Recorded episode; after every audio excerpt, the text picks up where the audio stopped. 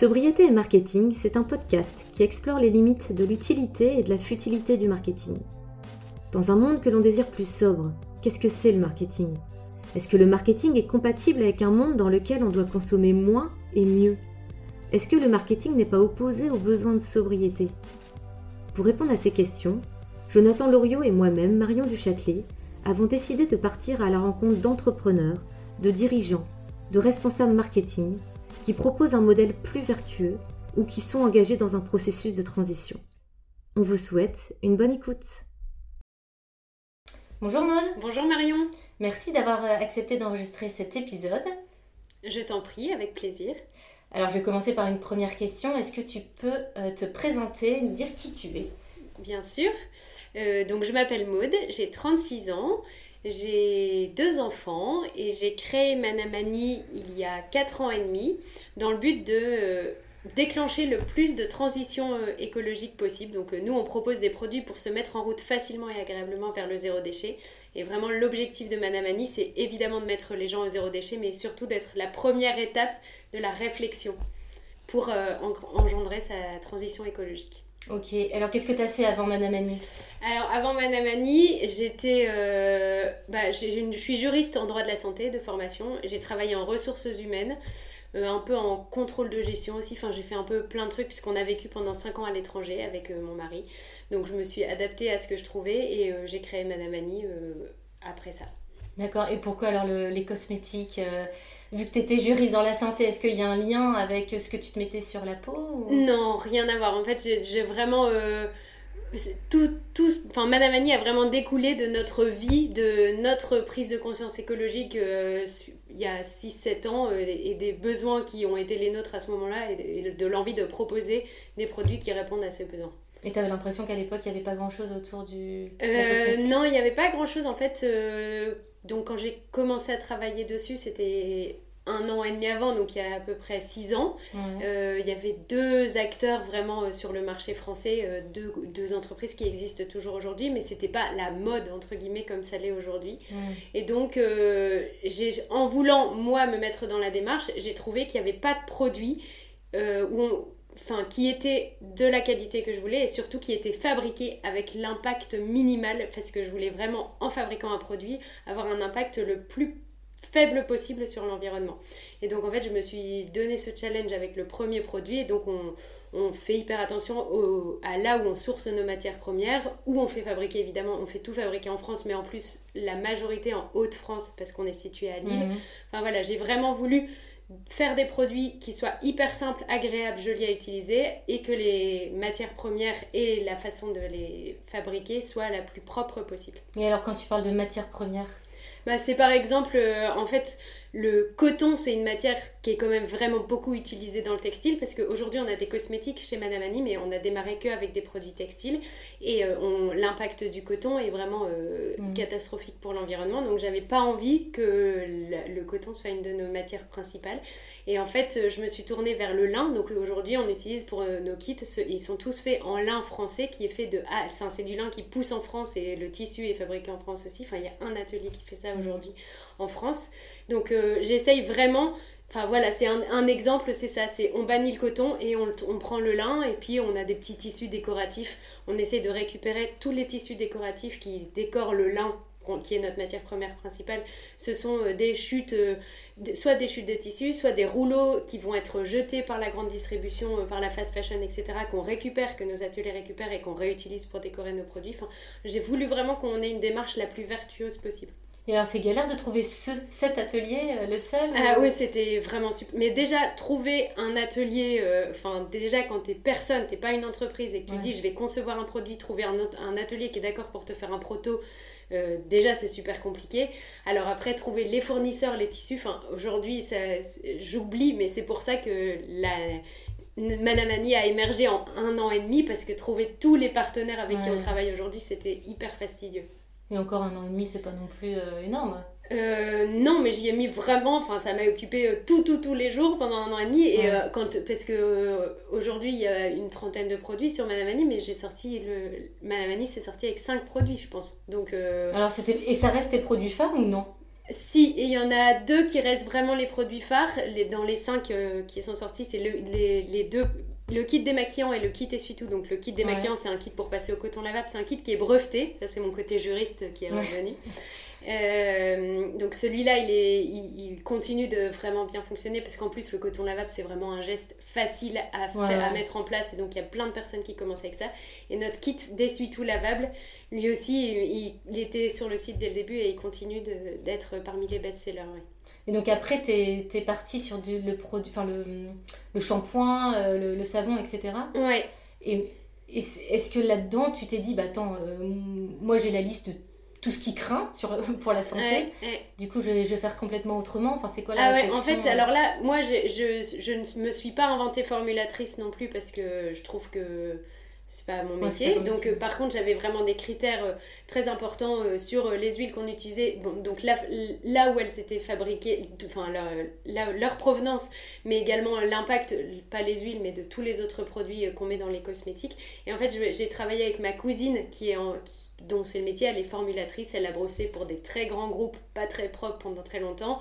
Et aujourd'hui, elle s'est reconvertie, elle nous a aidé à faire nos formules pour les faire les plus propres possibles. Donc, peux pas rentrer dans le détail parce que je me suis basée sur Pauline, elle s'appelle Pauline, ma cousine. Mais, euh, mais vraiment, on a formulé tout ça pour, euh, pour l'impact sur l'eau quand ça part dans les eaux usées, euh, l'impact sur la santé, évidemment, en tout premier, mais de toute façon, ça, sur la santé, on avait quand même vraiment plein de tests, etc. Après, en fait, ce que tu envoies dans les eaux usées, aujourd'hui, il n'y a pas beaucoup de contrôle, alors que sur la santé, il y en a quand même un petit peu mmh. plus. Donc, nous, on a vraiment fait attention d'abord à la santé, mais c'est juste évident, et ensuite sur l'impact de la fin de vie de nos produits cosmétiques. Ah, super. Parce que moi, ce qui. Je trouve que ce que les, les, les entreprises ne mettent pas en avant quand, ils font, quand les entreprises à impact, euh, c'est le, les bienfaits aussi sur la santé. Vous, je dis vous, hein, mais les, marques tu vois, dans, dans ce style-là, euh, insistaient beaucoup sur le côté zéro déchet, que je trouve déjà canon. Euh, mais ce qui est important, en tout cas pour, pour moi, c'est aussi, ok, comparé au, au, gel douche, au shampoing que je vais acheter en grande surface, euh, c'est carrément mieux ce que je mets sur ma peau, celui de mes enfants. Et ça, je trouve que c'est les éléments de réassurance sur un site web au niveau du, du zéro déchet, on, les a et en plus on les comprend parce que bah, dès qu'on reçoit quelque chose, c'est évident. papier craft, euh, etc. Euh, mais l'impact sur la santé, pour moi c'est complètement lié. Je trouve qu'il est moins mis en évidence. C'est vrai. Non mais tu as raison parce qu'on on l'a fait vachement sur nos savons, sur la on a beaucoup communiqué là-dessus par rapport au savon, puisque nous, on propose des savons uniquement saponifiés à froid, donc en fait, c'est bien meilleur pour la peau. Enfin, déjà, dans nos produits, t'as pas de perturbateurs endocriniens, pas... enfin, on pourrait faire toute une liste de tout, ce, tout ce qu'on ne trouve pas dans nos, dans nos formules, en fait, mais c'est vrai que en fait, je pense même pas le faire tellement ça me semble évident de pas encourager, de, enfin, de pas aller mettre des, la santé des gens en péril, mais c'est pas ce que tout le monde fait, t'as raison, on devrait le... Parce que tu vois, moi je trouve que pour... Euh, persuader les gens à, consommer mieux. Et c'est bah oui, il faut dire leurs, leur avantages aussi pour leur santé. Ouais, mais ce que je voulais dire, c'est que c'est l'une des raisons d'être de Manamani et, et d'autres entreprises.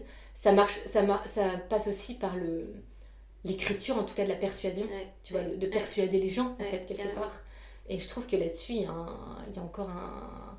c'est bien, il y a une marge de progression qui, est, qui, est, formidable là-dessus, quoi. Ça me donne des idées pour la com, c'est bien. Euh, comment tu, tu définis ton prix? Il y a toujours moins un truc. Pourquoi je te pose des questions? Parce qu'il y, a, y a toujours moins un truc qui me, qui me stresse dans les, dans les entreprises à impact.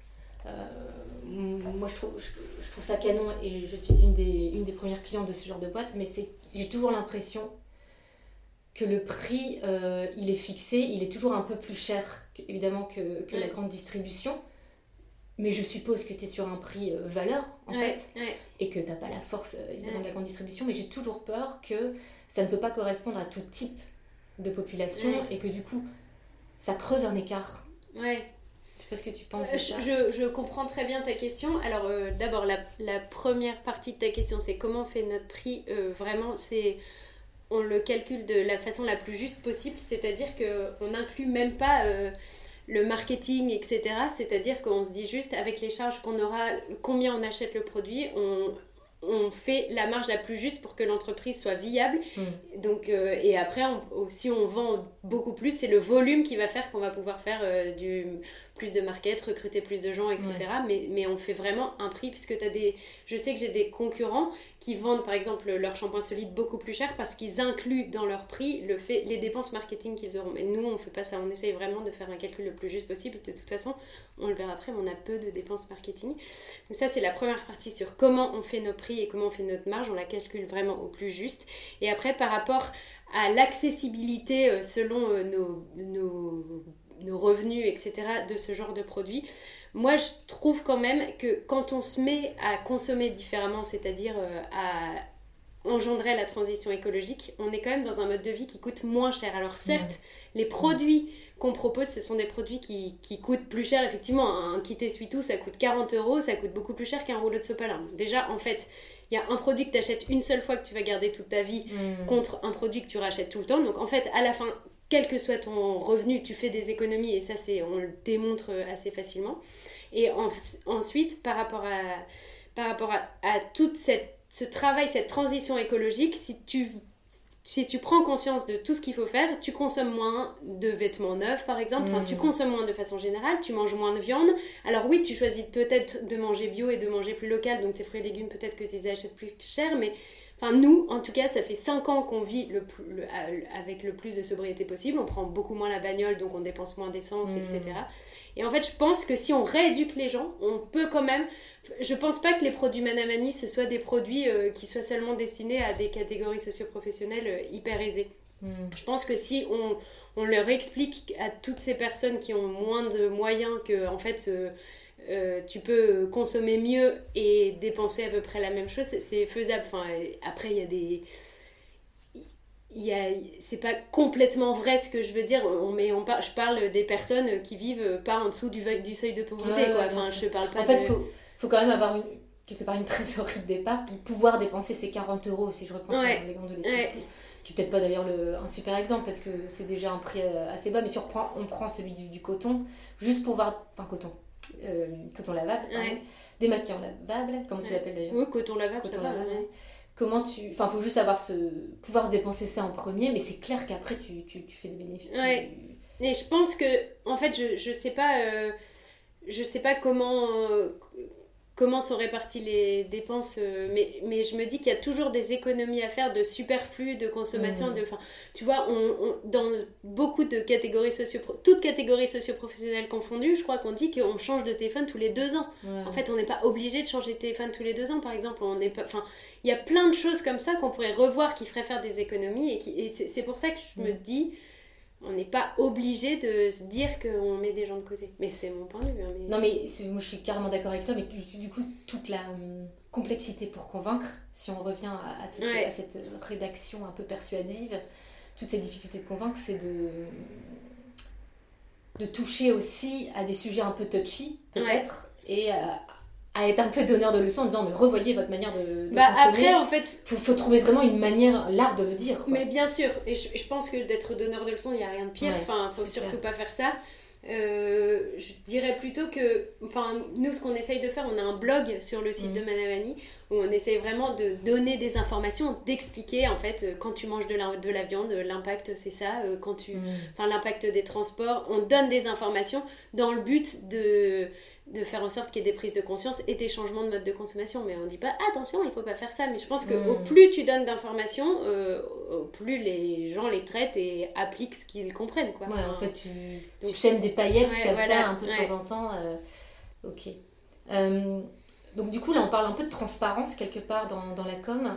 Est-ce que vous allez du coup jusqu'à être transparent sur tu sais, ton découpage, tu mets ce prix-là parce que... ouais, on l'a déjà fait. Il y a des posts sur nos réseaux sociaux où on dit euh, je crois que c'est le kit démaquillant d'ailleurs, le, le, produit qu'on prend comme exemple. Et on dit, euh, je sais plus par cœur les chiffres, donc je vais te dire des bêtises, mais euh, dans le prix, voilà, il y a tel pourcentage qui correspond à la matière première. De toute façon, ce qui coûte le plus cher, c'est la confection, vu qu'on choisit de fabriquer en France. En plus, si on fait une, une, partie de notre prod par des ateliers d'insertion, donc ça, c'est vraiment des toutes petites structures et ça coûte plus cher de faire, faire des choses par des ateliers d'insertion que des ateliers classiques en France. Et donc on explique tout ça et on est hyper transparent. Donc c'est-à-dire que ceux qui font tes, ceux qui fabriquent les produits, ce sont des gens en réinsertion professionnelle Ça dépend lesquels. Euh, le kit démaquillant, par exemple, non. Il est fait dans un, dans un atelier du nord de la France, mais euh, pas, pas, un atelier d'insertion. Par contre, on a euh, des perles de céramique sur le site, par exemple, qui sont vendues dans des petits pochons mhm. blancs. Enfin voilà, et ben ceux-là, eux, par exemple, ou nos sauf savons. Enfin, il y a pas mal de produits qui sont fabriqués par des ateliers d'insertion, oui. C'est cool, ça, ça met vraiment euh, le côté social en plus. Bah, c'est ce qu'on voulait. Euh, moi, je voulais vraiment que cette entreprise soit la plus vertueuse possible. Donc, les ateliers d'insertion, même si ça coûte plus cher et qu'aujourd'hui, on pourrait ramener toute notre prod dans, dans, un seul et même atelier, on les garde. Et on en a plusieurs, on en a trois qui travaillent pour nous. Euh, et c'est trop bien. Enfin, en plus, c'est génial. Enfin, c'est des rencontres, c'est génial. Moi, j'adore y aller, quoi. Enfin, c'est trop bien. Et donc, c'est un podcast qui parle de sobriété et marketing. Euh, en fait, on a déjà parlé du marketing, parce que le marketing, ça englobe évidemment euh, le positionnement de la boîte. Et toi, dès le début, tu, tu penses, euh, enfin, dès la fabrication de tes produits, tu penses, tu penses impact. tu disais tout à l'heure que vous n'avez pas beaucoup de budget marketing. même sans budget, c'est quoi tes, tes, objectifs marketing? Alors là, si on parle plus marketing com, quoi. Ouais. Mes objectifs, euh, c'est-à-dire en termes d'acquisition, bah, c'est... Quand tu... Euh, quand tu... Bah déjà, je, vais te poser une autre question, je te poserai la question des, objectifs après. C'est quel, euh, quel, levier tu utilises? Tu en utilises peu, mais quel levier tu ouais, alors on est... Donc, on, on, utilise énormément les réseaux sociaux, mais en naturel. Enfin, on fait, on fait rien de sponsorisé sur les réseaux sociaux. Et, donc, et après, on a un CRM, donc on a une newsletter. Donc, c'est le deuxième levier qu'on utilise. Et on fait un peu d'influence sur Instagram, seulement sur Instagram. Donc on contacte des personnes euh, qui nous aident euh, à faire connaître Madame Annie. Donc là, toi, tu vends tes produits via un site e-commerce Ouais. Et c'est tout? Non, on, on les vend aussi dans des, chez des revendeurs. Alors en fait, euh, c'est pas, on ne fait pas de prospection commerciale, donc c'est des revendeurs qui nous découvrent sur les réseaux sociaux ou par le bouche à oreille, qui viennent à nous. Et donc on a on doit avoir aujourd'hui une quarantaine de revendeurs sur toute la France. D'accord. C'est l'e-commerce qui, qui, prend le pas sur le chiffre d'affaires ou... Ouais, c'est l'e-commerce aujourd'hui. Avant, c'était l'inverse. Avant, c'était euh, plus les revendeurs avant le Covid. Mais le Covid a mis en difficulté économique de nombreux revendeurs. Donc aujourd'hui, c'est plus le e-commerce qui, qui marche. D'accord. Et euh, donc du coup, dès que tu fais euh, un peu de, de réseaux sociaux ou d'influence, ton, ton objectif marketing, c'est de générer, j'imagine, le plus de trafic possible sur ton site internet. Ouais. T'as pas d'objectif, donc ça c'est l'objectif, on va dire plutôt côté prospect. Côté client, est-ce que tu as un objectif de fidélité? Est-ce que tu, tu, tu, mets en place des choses là-dessus ou pas tellement? Oui, avec le CRM, on a un, on a des mails, euh, par exemple, mais c'est très très récent. Donc, euh, on, a mis en place, par exemple, on sait que un shampoing solide, ça dure selon euh, combien de personnes l'utilisent, mais pour une personne, ça dure environ deux mois, deux mois et demi. Et donc, on a un mail automatique, par exemple, avec le CRM, qui va leur dire vous devez arriver au bout de vos shampoings pour essayer de fidéliser dans ce sens-là. on a ça. Comment? C'est bien. Même les grosses boîtes, tout le monde ne le fait pas. C'est vrai que es, sur du consommable. Donc, un shampoing égale 30 jours, je pense. Un peu plus, nous on les garde un peu plus quand même, ouais. Moi je me souviens plus, j'avais vu sur ton site. Mais, euh, mais, du coup, si les gens se lavent à peu près bien. Ouais, bah en fait, c'est ça. Ce qu'il y a, c'est que c'est vachement compliqué parce que si t'as les cheveux longs ou si t'as les cheveux courts, enfin, c'est quand même dur de faire des moyennes. Donc, euh, on a fait, nous, à partir de toutes les personnes de notre entourage, on a, on a dû prendre 50, 50 euh, témoignages de durée et je crois qu'on était arrivé plus vers deux mois qu'un mois. Ouais. tu vois, tu dis 30 jours, c'était plus. Donc, peut-être c'est entre un mois et demi et deux mois et demi selon euh, si tu as beaucoup de personnes qui l'utilisent, euh, beaucoup de cheveux longs, euh, des cheveux épais, des cheveux fins. Enfin, voilà, donc on a des mails comme ça de relance, on a... Et attends, je me je, perds le fil là. Je voulais savoir si tu avais des, des actions marketing pour fidéliser. Non, pour fidéliser, à part ça, euh, c'est le seul mail qu'on a euh, qui, qui, soit pour la fidélisation. On n'a pas, par exemple, de code parrainage, de trucs comme ça. Ça, c'est un truc que j'aimerais bien mettre en place parce que, en fait, moi, je suis partie du. Enfin, j'ai voulu créer des produits de qualité et je me rends compte qu'en fait, Manavani, je pense que. Enfin, on a énormément d'acquisitions clients par le bouche à oreille sans bah s'en rendre compte en bah fait. C'est vraiment ça qui est notre gros. Et donc je me dis qu'il faudrait que je mette ça en place. Mais comme là, on est passé de 5 à 2 dans notre entreprise, je n'ai pas le temps de m'en occuper. Mais c'est quelque chose qu'on pourrait mettre en place. Comment, pourquoi vous êtes passé de 5 à 2. Euh, C'est hyper intéressant parce que je pense que c'est un. Tu ferais bien d'aller sur le parrainage parce que les, les, bah, les deux podcasts, enfin les deux épisodes précédents, donc les deux autres expériences d'entreprise à impact, c'est la. Je pense que c'est l'une des premières choses qui, qui, fait, qui leur fait qu'ils font de l'acquisition grâce à ça. Bah, c'est vrai parce que comme tu es sur encore une fois de la persuasion, rien de tel qu'un meilleur ami qui a, bah, carrément, qui a, carrément. Qui a, eu l'expérience. quoi. Non mais carrément, t'as raison. Euh, tu parlais newsletter. Déjà, tu utilises quel outil quand tu parles? Clavio. Clavio, d'accord. Qui est un.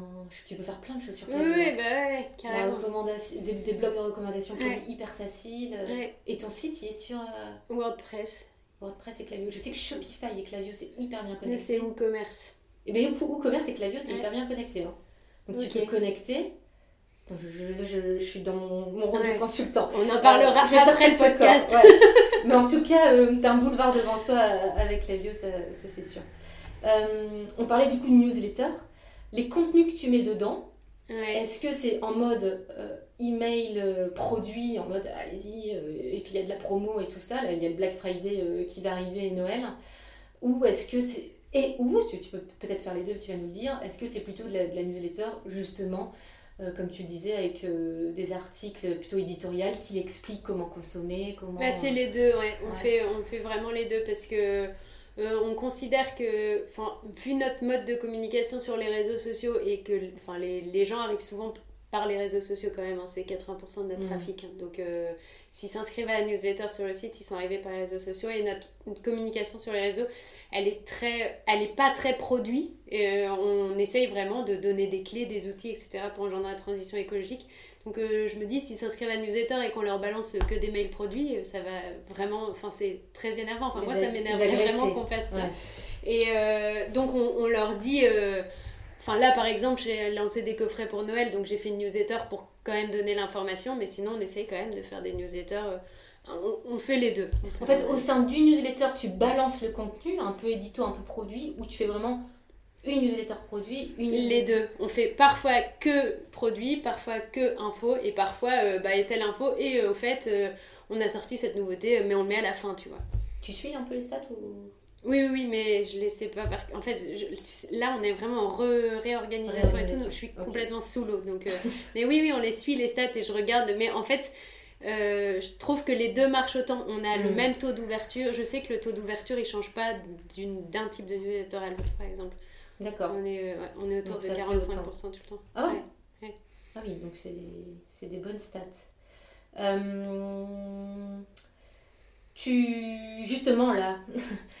je parlais de, Black Friday, de Noël. Euh, mine de rien, j'imagine que c'est des moments. Enfin, est-ce que c'est des moments forts au niveau du chiffre d'affaires? Est-ce que tu as une saisonnalité ouais, ouais, euh, oui, il y a une saisonnalité. Oui, Noël est un moment important. Le Black Friday, c'est pas un moment important puisqu'on ne fait pas le Black Friday. On fait absolument rien à part dire on ne fait pas le Black Friday et expliquer pourquoi on ne le fait pas.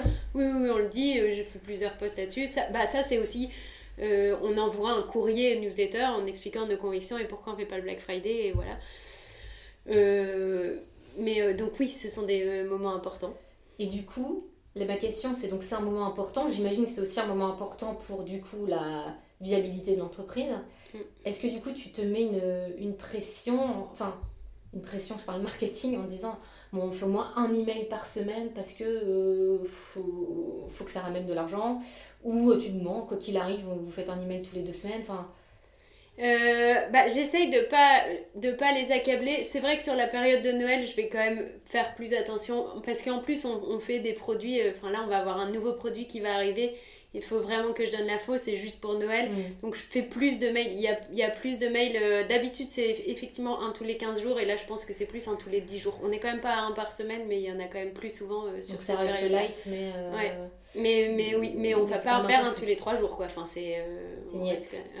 c'est même pas pensable. non. D'accord. et du coup, tu.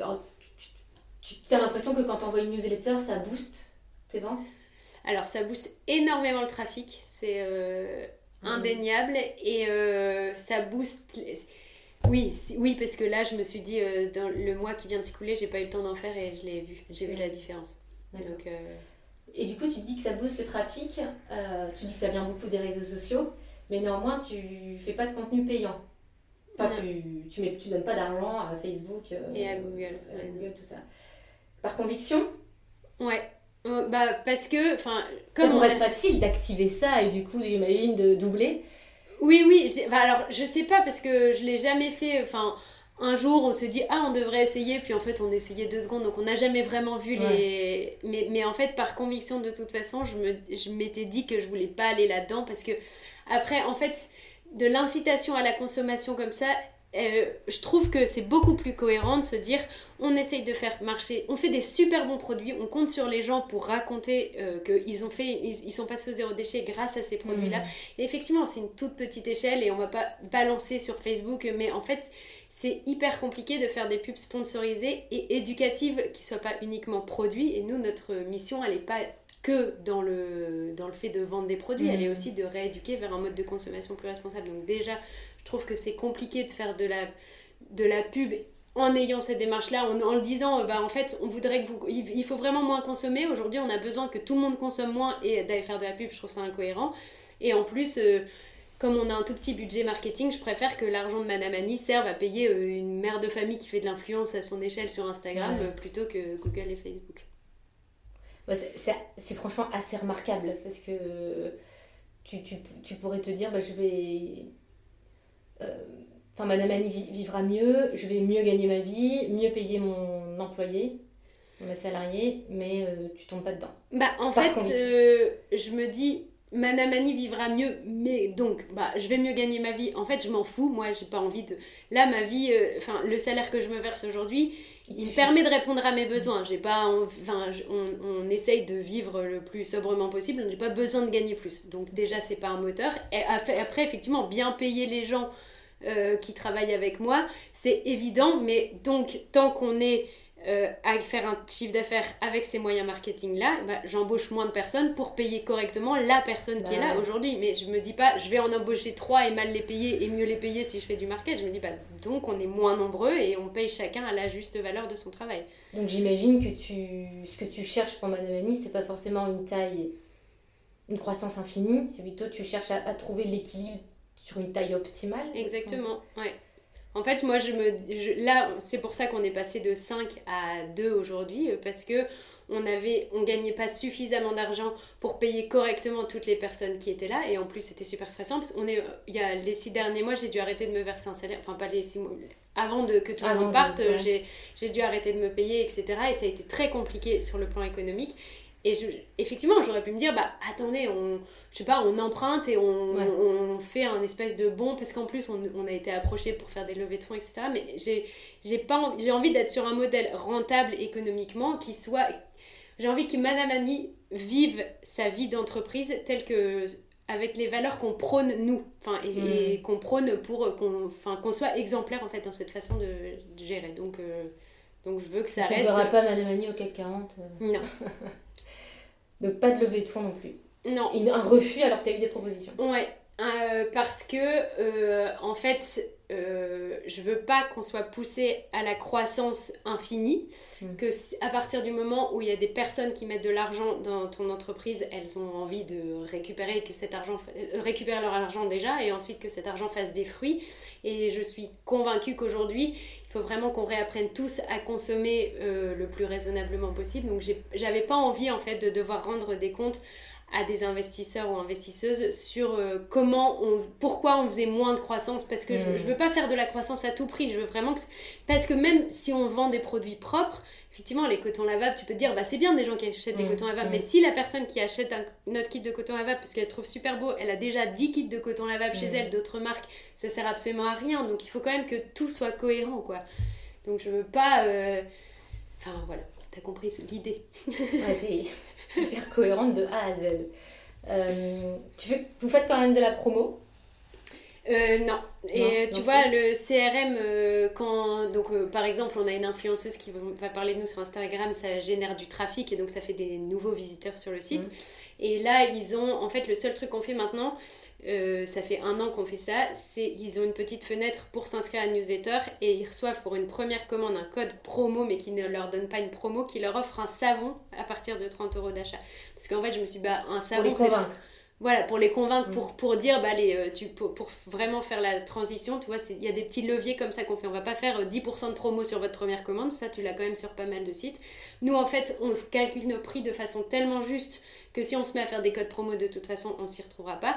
Et en plus, je me dis, bah, en fait, si tu es content d'avoir un savon, c'est un savon c'est un truc utile sans plastique et tout c'est qu'a priori déjà tu es dans la démarche donc il y a un truc plus cohérent donc on offre un savon par exemple et donc si on fait des petits codes promo on offre des cadeaux euh, utiles, mais on ne fait pas de promotion euh, sur euh, les prix. Ça aussi, c'est un point commun des entreprises à impact, c'est de dire, bah, je m'autorise seulement la, promo ou, le cadeau, seulement au début de la relation pour convaincre. toujours cette persuasion et après non. Même le code parrainage, du coup, c'est aussi ça, c'est la, la, première fois. Donc, ils ont un, un, petit cadeau, une promo. Ok. Qu'est-ce que tu dirais Le, le, le podcast s'appelle Sobriété Marketing Possible. Hmm.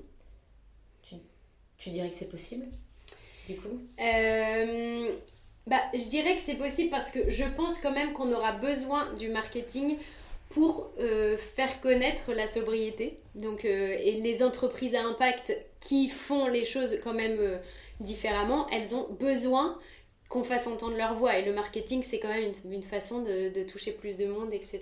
Donc, euh, en tout cas, utile, euh, c'est évident. Euh, possible, c'est tout est une question de budget, etc. Mais je pense qu'à petite échelle... c'est surtout une, question. Parce qu'en fait, là, dans le mot marketing, qui est d'ailleurs peut-être mal choisi pour ce, pour ce podcast, pardon, mais en fait, le mot.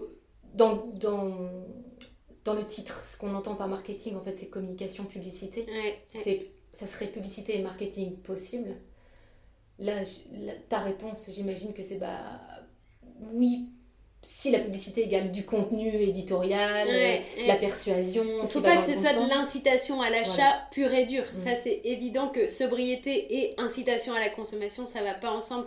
En revanche, je trouve que le marketing, ça sert aussi euh, enfin à faire que le plus de personnes possible aient accès à une information. C'est aussi ça le marketing. Et donc je me dis que, et, par ces leviers-là, par les moyens marketing que vous connaissez, euh, qui sont votre métier, vous savez comment toucher beaucoup de gens. Et je pense que après, ces gens-là changent leur mode de consommation si tu les as euh, un peu formés. Donc ça peut être possible parce qu'à la fin, on se rémunère quand même parce qu'on vend des produits euh, sobres. Et, Tu mmh. vois ce que je veux dire? Je pense que c'est possible, mais, mais que dans tous les cas, il faudra revoir les échelles.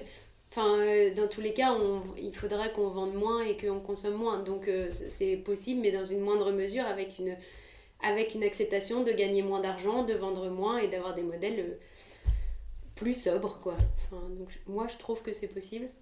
Ouais, après, le marketing, en vrai, c'est dès, dès le positionnement de la boîte, dès la conception des produits. Donc, du marketing sobre. Enfin, tu vois, le mot marketing, parce qu'on confond souvent, je trouve, marketing et, et publicité. Ouais.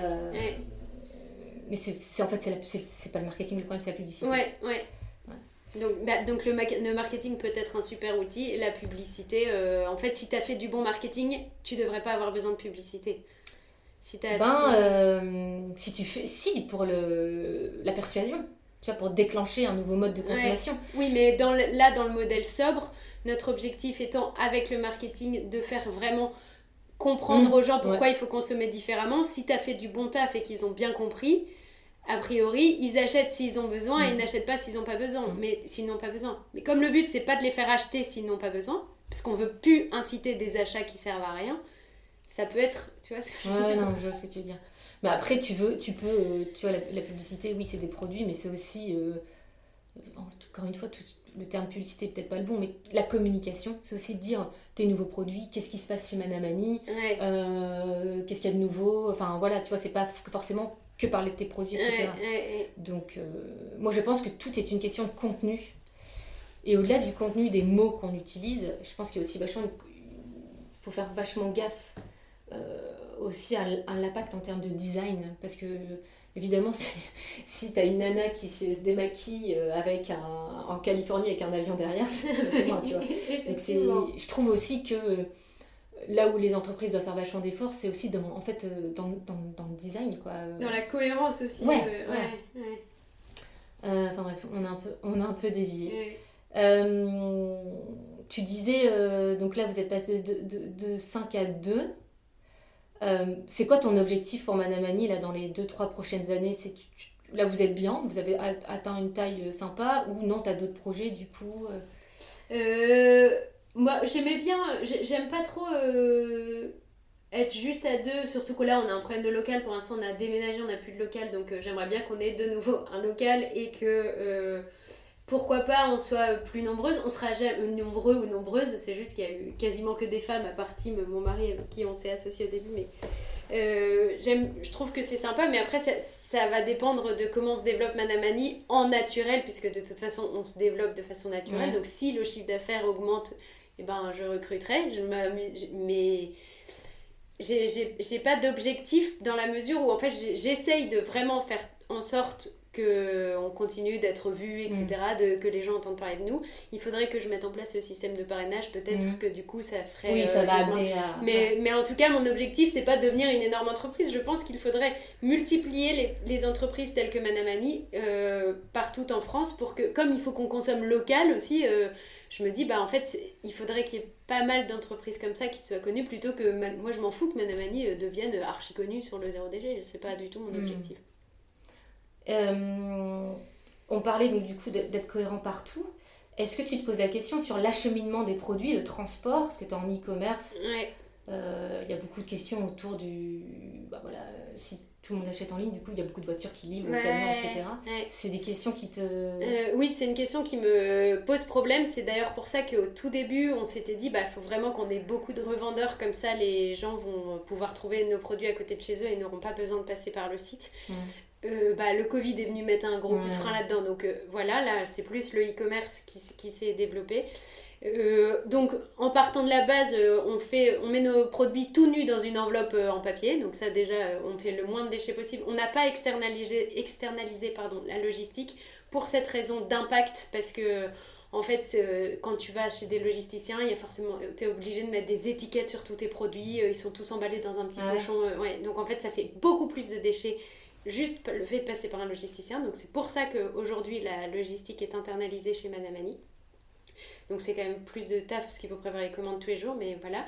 Et après, par rapport euh, au bilan carbone de l'acheminement des produits, mm. en fait, on a choisi aujourd'hui de travailler exclusivement avec la Poste parce que c'est l'entreprise, le transporteur qui travaille le plus sur son bilan carbone, etc. Mm. Donc c'est le, le, mieux qu'on puisse faire aujourd'hui. C'est pour ça qu'on fait ça. Donc c'est vraiment... Euh, oui, ça me pose souci. Après, je me dis, euh, bon, ça reste quand même dans un flux euh, qui est optimisé, etc. Parce que les colis euh, de la poste, enfin, c'est. Mais, mais ça reste, effectivement, si on se met tous à consommer en ligne. Mais après, je me dis toujours, si tu veux juste acheter un shampoing solide et que tu prends ta bagnole pour aller acheter un shampoing solide à 3 km de chez toi, est-ce qu'il vaut mieux pas que ton colis, il arrive? Si tu vas en général, pas, euh, tu te déplaces pour un plein. Oui, non, mais en fait, sachant que nos produits sont pas. Ça dépend après, donc on parle que, que des gens qui font leur, leur plein de bouffe hmm. dans des magasins hmm. spécialisés, parce que nous, on n'est pas distribué en grande surface, par exemple. Euh, en fait, c'est pour ça, je me dis, pour trouver nos. Comme nos produits sont pas trouvables partout aujourd'hui, je sais pas quelle est la Enfin, tu vois, pour rendre ces produits mm. accessibles, on pourrait pas être vendu en grande surface parce qu'en en fait, on se ferait bouffer, on peut pas vendre nos produits. vu, comment tu es niveau ah, bah non, non, mais serais pas, ça serait impossible pour, pour des questions de valeur, pour des questions de, de, fin, de A à Z, c'est impossible. Mais, Tu euh, dormirais mal le soir. Ah bah oui, oui, oui, carrément. Non, mais parce qu'il y a quand même, en termes de cohérence par rapport à ce qu'on disait au début, on m'a quand même déjà posé la question, mais attends, mais si tu étais en grande surface, tu démocratises un mm. peu mm. le Made in France, le zéro déchet, tu rends ça accessible à tous, etc. Mais en fait, ils étranglent tellement que nous, on devrait vendre à perte. J'ai déjà été échangé avec eux. Je sais qu'on on devrait vendre à perte. Ou alors, ils veulent qu'on fasse fabriquer euh, à l'autre bout du monde pour eux. Donc, euh, c'est impossible. Enfin, avec les valeurs de Manamani. T'as eu des discussions Ah oui, j'en ai déjà eu. La grande distrib et Manamani, et les valeurs de Manamani, c'est aujourd'hui impossible. Euh, vous, faites le bilan carbone?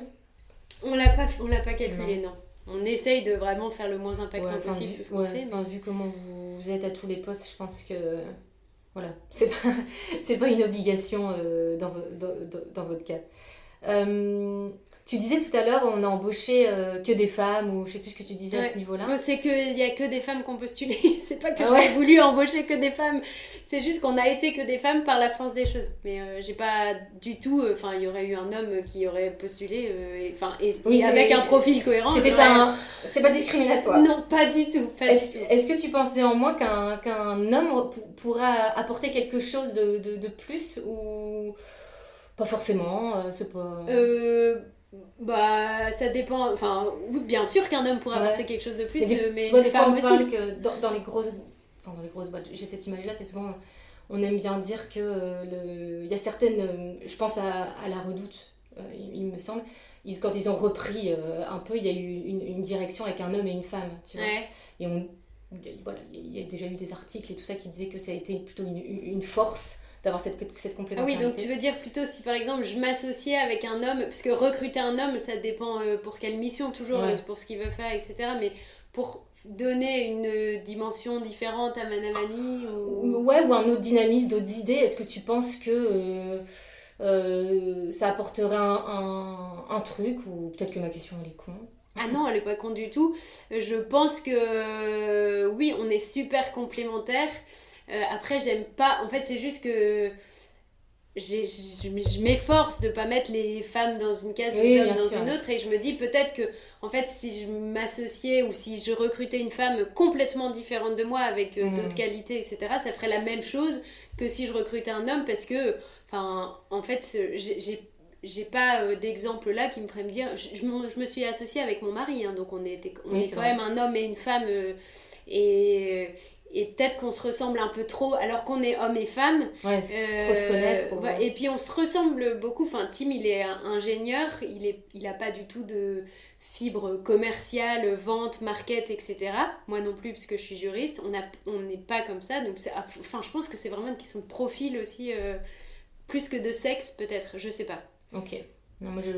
cette question m'est venue parce que tu disais que vous étiez majoritairement que des femmes.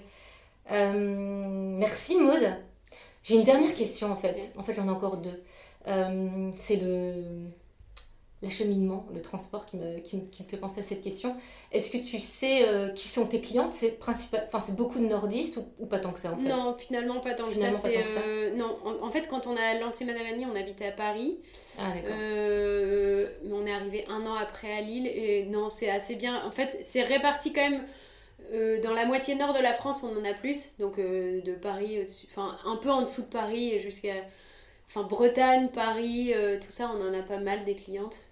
C'est beaucoup de clienteux. Je pense que 99% de notre clientèle est féminine. Mais on dit aussi que la transition écologique dans les foyers part souvent des femmes. Hein, donc ça, c'est un autre débat. C'est vrai que j'ai lu ça il y a pas longtemps. donc, donc voilà. Mais bon, après, on va pas se faire un podcast sur la charge mentale, tout ça. Parce que ça pourrait, mais j'ai intitulé autrement. C'est pas le sujet. mais, euh, mais en tout cas, euh, euh, oui, non, c'est un peu partout en France et plus, je te dis, Bretagne, Paris et Nord. Non, parce que je me disais l'acheminement, tu sais, il y en a, il y, a des boîtes qui se créent de l'acheminement en vélo. Ouais. Mais c'est pour quand t'es vraiment une entreprise. Ah oui, non, là, c'est, là pas... Mais par contre, toutes les, enfin, les Lillois et Nordistes ont la possibilité de venir ici retirer leurs colis. Ils sont pas obligés de. On fait, on ouvre nos portes. Enfin, tu, tu, tu sélectionnes ça sur le site et tu peux faire ça. Ok. Euh, est-ce que tu penses que. C'est une, question plus généraliste qui ne concerne pas Madame Annie, mais voilà, une opinion. Est-ce que tu penses que toute entreprise peut bifurquer euh, être, devenir une entreprise à impact ou tu penses que la rupture elle est obligatoire et, euh, et qu'il faut partir de zéro quoi? Est-ce qu'en gros un gros paquebot, une grosse entreprise peut bifurquer Bah je pense que enfin euh, repartir de zéro pour j'imagine par exemple l'aéronautique. Enfin tu vois je me dis mm. euh, il va falloir forcément que à un moment je sais pas comment ça va se faire mais que on prenne tous beaucoup moins l'avion voire plus du tout pour certains types de personnes. Euh, enfin il faut que ce soit vraiment quand on a enfin bref. Avec des règles tu veux dire. Voilà avec des règles c'est pour ça que je dis plus du tout parce que en fait on peut plus, prendre l'avion tous les week-ends c'est impossible donc il faut vraiment Ouais, mais tu vois, là je pense à ça parce que euh, je trouve qu'on on manque en tant que citoyen de repères. Parce qu'il y a plein d'articles, enfin plein de contenus qui disent il faut moins prendre l'avion et arrêter de tout prendre tous les week-ends. Mais c'est quoi entre tous les week-ends, euh, une fois par an pour partir en voyage tu vois, c'est quoi ouais. bah, en fait, Je suppose qu'on n'a pas la réponse, mais je trouve c'est Mais une fois par an pour partir en voyage, c'est déjà beaucoup. En fait, c'est juste. Mm. Euh, effectivement, on n'a pas les échelles. On n'a pas les échelles. Mais nous, va sur notre blog, on a, on, a des articles là-dessus, ah justement. Ouais, parce que. Euh, tu vois, les, le, le, GIEC, on doit tous passer de 10 tonnes, et on est mis de 10 tonnes à 2, 2 tonnes annuelles, enfin donc 10 tonnes d'émissions de CO2, je le dis pour, le, pour les gens qui nous écoutent, euh, aujourd'hui on est à 10 par Français par an, tonnes de CO2. Il faut qu'on passe à 2 si on veut pas passer au-delà des 1,5 degré, mmh. il me semble, mmh. de réchauffement climatique. Et 2 tonnes, c'est un Paris-New York. Mmh. Donc, enfin, c'est quand même assez parlant. 2 euh, tonnes, c'est un Paris-New York. Donc, si tu, si tu prends l'avion tous les week-ends. Euh, ou même une fois par an, bah après tu ne manges pas, tu ne fais rien. Voilà, tu, tu, tu, c'est juste pas possible. Mm. Donc, euh, mais donc par rapport à, là, on a dévié à cause du sujet de l'avion qui est un sujet un petit peu touchy. Mais, mais donc je pense que c'est il y aura une rupture nécessaire dans la mesure où il va falloir que par exemple dans ces entreprises-là dont l'activité économique principale est euh, not very environmental friendly, quoi, t'as compris, euh, C'est pas...